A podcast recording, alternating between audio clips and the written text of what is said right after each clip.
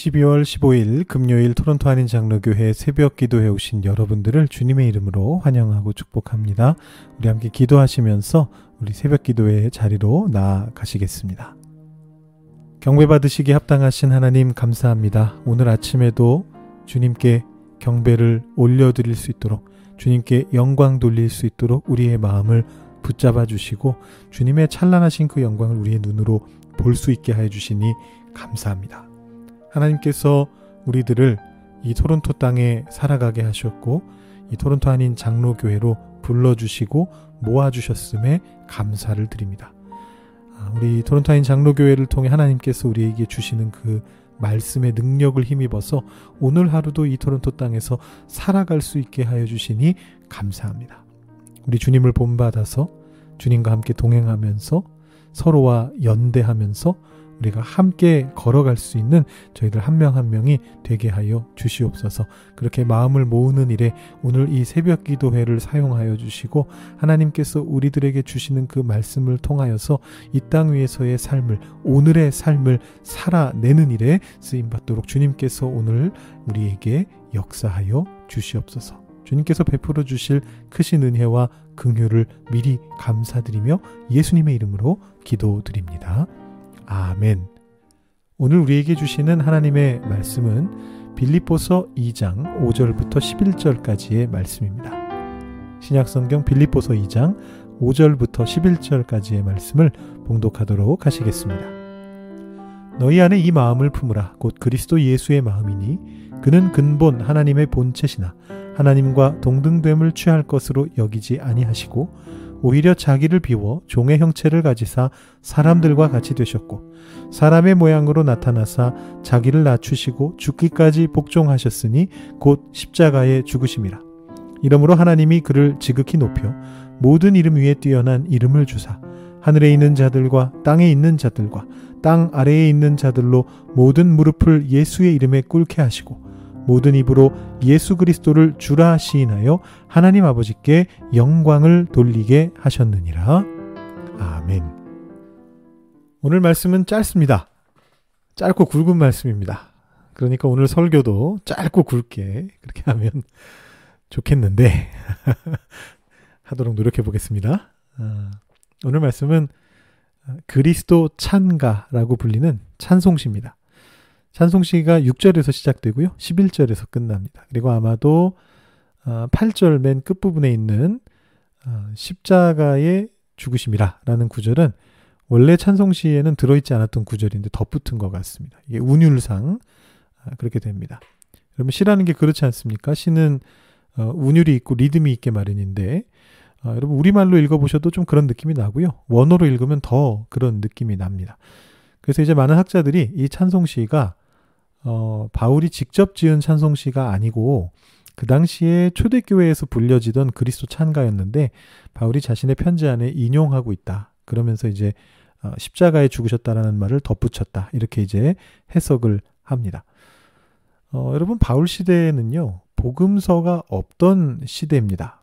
우리가 신약 성경의 순서가 복음서가 맨 앞에 나오고 시대 순으로 그 다음에 이제 사도행전 나오고 그 다음에 바울 서신들이 나오고 그 후에 일반 서신과 계시록이 붙어 있는 순서다 보니까 어, 좀 착각하시기가 쉬운데요. 실제로는 복음서는 상당히 후대에 쓰여진 책입니다. 가장 빨리 쓰여진 것으로 추정되는 마가복음만 해도 학자들의 견해에 따라서 조금씩 달라지긴 합니다만 60년대 후반에서 때로는 70년대, 80년대까지도 보는 경우가 있습니다. 근데 바울이 활동했던 시기는 40년대에서 50년대 사이입니다. 그러니까 바울은 어, 죽기까지 복음서를 한 번도 본 적이 없습니다. 그렇다면 바울은 예수님의 일대기를 전혀 몰랐을까요? 그렇지는 않았겠죠. 예수님이 하셨던 일들에 대해서 어, 구전으로 전승이 되어 오고 있었고, 근데 그것이 이제 어, 사도 세대가 계속해서 죽어가게 되자, 1세대가 이제 죽게 되자, 어, 이거를 이대로 두면 안 되겠다. 책으로 좀 남겨놔야겠다. 이제 이런 생각 가운데서 나중에 이제 집대성 되면서 복음서가 나온 것입니다. 아마 우리 교회도 어, 30년사 만드실 때 그런 생각을 좀 하시지 않았을까 싶은데요. 실제로 이 30년의 역사를 경험한 이들이 하나님께 부름받아 가니까 그 전에 책으로 남겨놓을 필요가 있겠다 이런 생각들을 하셨을 것 같고요. 이제 또 곧 60주년이 됩니다. 그래서 어, 한 번 더 책을 남기면 좋지 않을까. 우리 교회가 이 땅에서 어떻게 하나님의 사역들을 감당해 왔는지 이 토론토 땅의 어, 장자교회로서 어, 그것을 좀 책으로 남겨보면 좋지 않을까 그런 생각을 어, 저 개인적으로 해보고 있습니다. 아직은 뭐 추진하고 있는 건 아니고 좀 아무튼 이건 뭐 좀 천천히 추진할 일이고요. 어, 근데 복음서도 이제 그런 과정에서 나온 겁니다. 그래서 바울 시대에도 분명히 구전 전승이 있었을 겁니다. 다만 바울이 어, 어느 전승들을 알고 있었는가 이건 이제 알 수가 없죠. 그리고 바울이 사실 자기 서신서에서 공생의 사역을 잘 언급하지 않습니다. 보통 바울은 어디에 집중하느냐 하면 예수님의 고난과 죽음 그리고 부활 아, 뭐 좀더 나가면 승천까지 이 정도만을 언급합니다. 그래서 바울이 예수님의 어떤 그 사역을 공생의 사역을 얼마나 알고 있었는지 확실하지는 않습니다만 몇 군데에서 어, 흔적을 좀 보여주고 있습니다. 예를 들어서 여러분 잘 아시는 그 성찬식 때마다 들으시는 구절이 있죠. 고린도전서 11장에 내가 너희에게 전한 것은 주께 받은 것이니 곧 예수께서 잡히시던 밤에 이렇게 시작하는 어, 성찬 전승이 있습니다. 여기서 이제 바울이 주께 받았다라고 표현하기 때문에 어떤 학자들은 바울이 어, 담에색 도상에서 예수님 만났을 때 이 내용을 직접 들었다 이렇게 간주하기도 하고요. 근데 그거 좀, 좀 말이 안 되는 것 같이 느껴지기는 하죠. 그 잠깐 사이에 뭐 이런 것들을 한 전달을 하셨을까 싶기도 한데 혹은 이제 좀 더 가능성이 높은 것은 주님으로부터 출발한 구전 전승을 바울이 들었고 그래서 그것을 바울도 그들에게 구전으로 전했다. 이제 이런 의미라고 해석하기도 합니다. 아, 그리고 이제 오늘 말씀이 바로 바울이 가지고 있었던 예수님의 공생의 사역과 죽음 부활에 대한 아주 간략한 하나의 전승 중의 하나인 거죠. 어, 예수님의 삶을 기리는 찬송시. 그것이 바로 그리스도 찬가라는 것입니다. 이 찬송시는 두 부분으로 이루어져 있습니다. 먼저 앞부분을 보시면 6절부터 8절에 세 절을 통해서 예수님의 성육신과 공생애와 순환과 죽음까지가 짤막하게 요약되고 있습니다. 자, 예수님은 하나님이셨지만 그러지 않으시고 오히려 낮아지셨다라는 것입니다. 여기서 이제 비우다라는 동사가 사용이 되는데요. 7절이죠. 자기를 비워. 이 단어가 어, 내일 말씀입니다만 2장 16절에 사용된 헛되다라는 단어와 동일한 단어입니다. 어, 그 의미는 뭐냐면 nothing이란 뜻입니다. 그러니까 여기서는 원어는 헬라어지만 어, 전도서에 나오는 그 헛되고 헛되니하고도 비슷한 느낌의 의미인 겁니다. 말 그대로 아무것도 아닌 존재가 되셨다라는 그런 얘기입니다. 자기를 비웠다라는 게.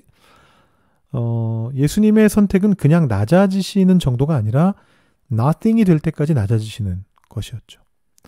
여러분, 하나님이 어떤 존재이신가를 생각해 본다면 예수님이 하나님으로서 사람이 되셨다는 게 그야말로 nothing과 같은 것임을 받아들일 수밖에 없습니다.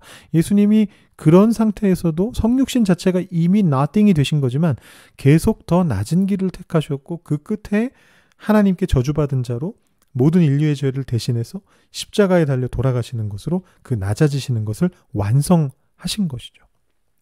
그래서 바울이 찬송시를 인용하면서 그 예수님의 죽음에 대해서 이것은 바로 십자가 사건이다라고 부연 하면 좋겠다라는 생각을 한 것 같습니다. 그 이유가 뭐냐 하면 어, 바울의 신학의 핵심이 바로 십자가 신학이기 때문입니다.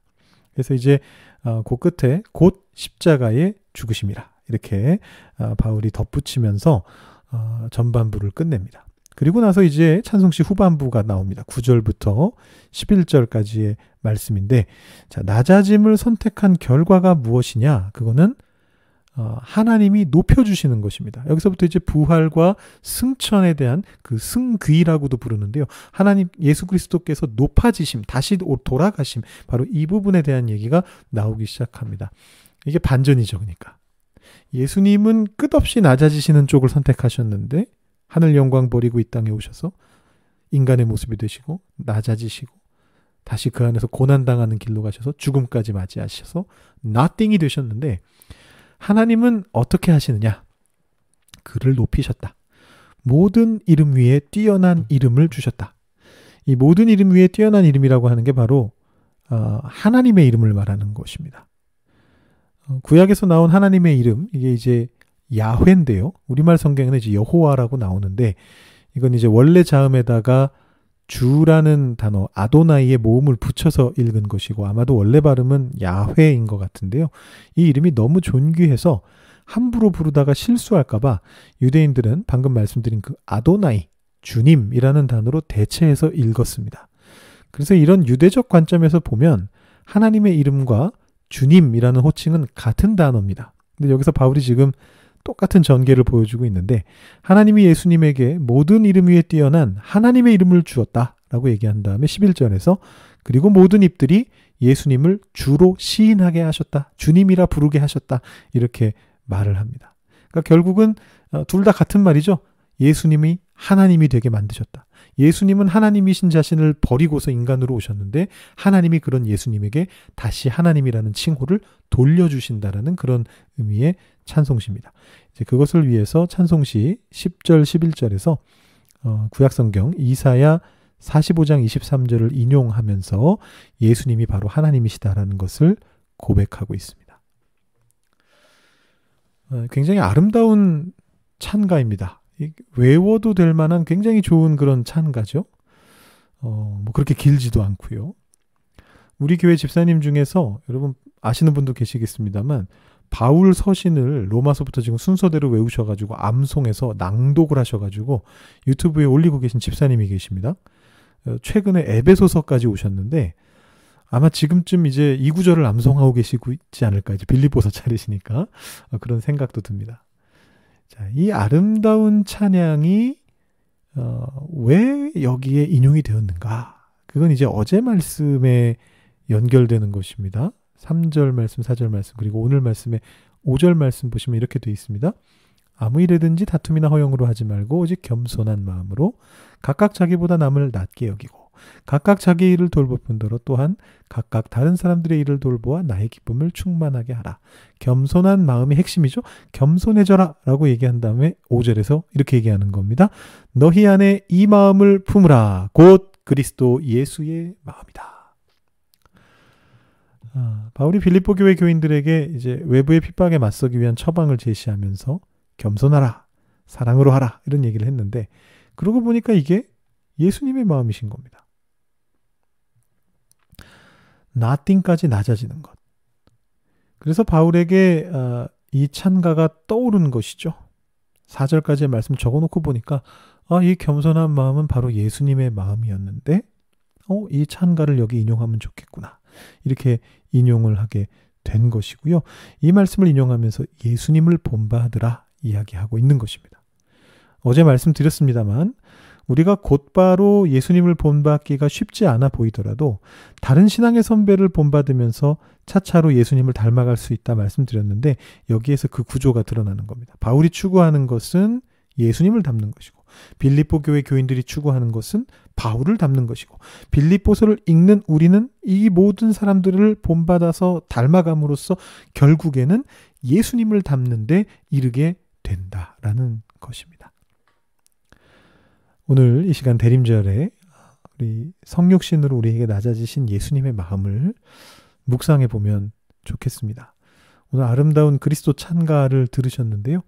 이 찬가를 마음속으로 노래 부르듯이 찬송 어, 부르듯이 되풀이하여서 읽어보시면서 예수님의 마음을 묵상하시고 이 마음이 우리에게도 새겨질 수 있도록 그래서 우리도 낮아짐을 통해 하나님의 인정을 받게 되는 예수님의 삶을 본받을 수 있도록 여러분 기도하시길 바랍니다. 그리고 개인 기도 제목으로 기도하시고 오늘 새벽 기도 마치시기 바랍니다. 기도하시겠습니다.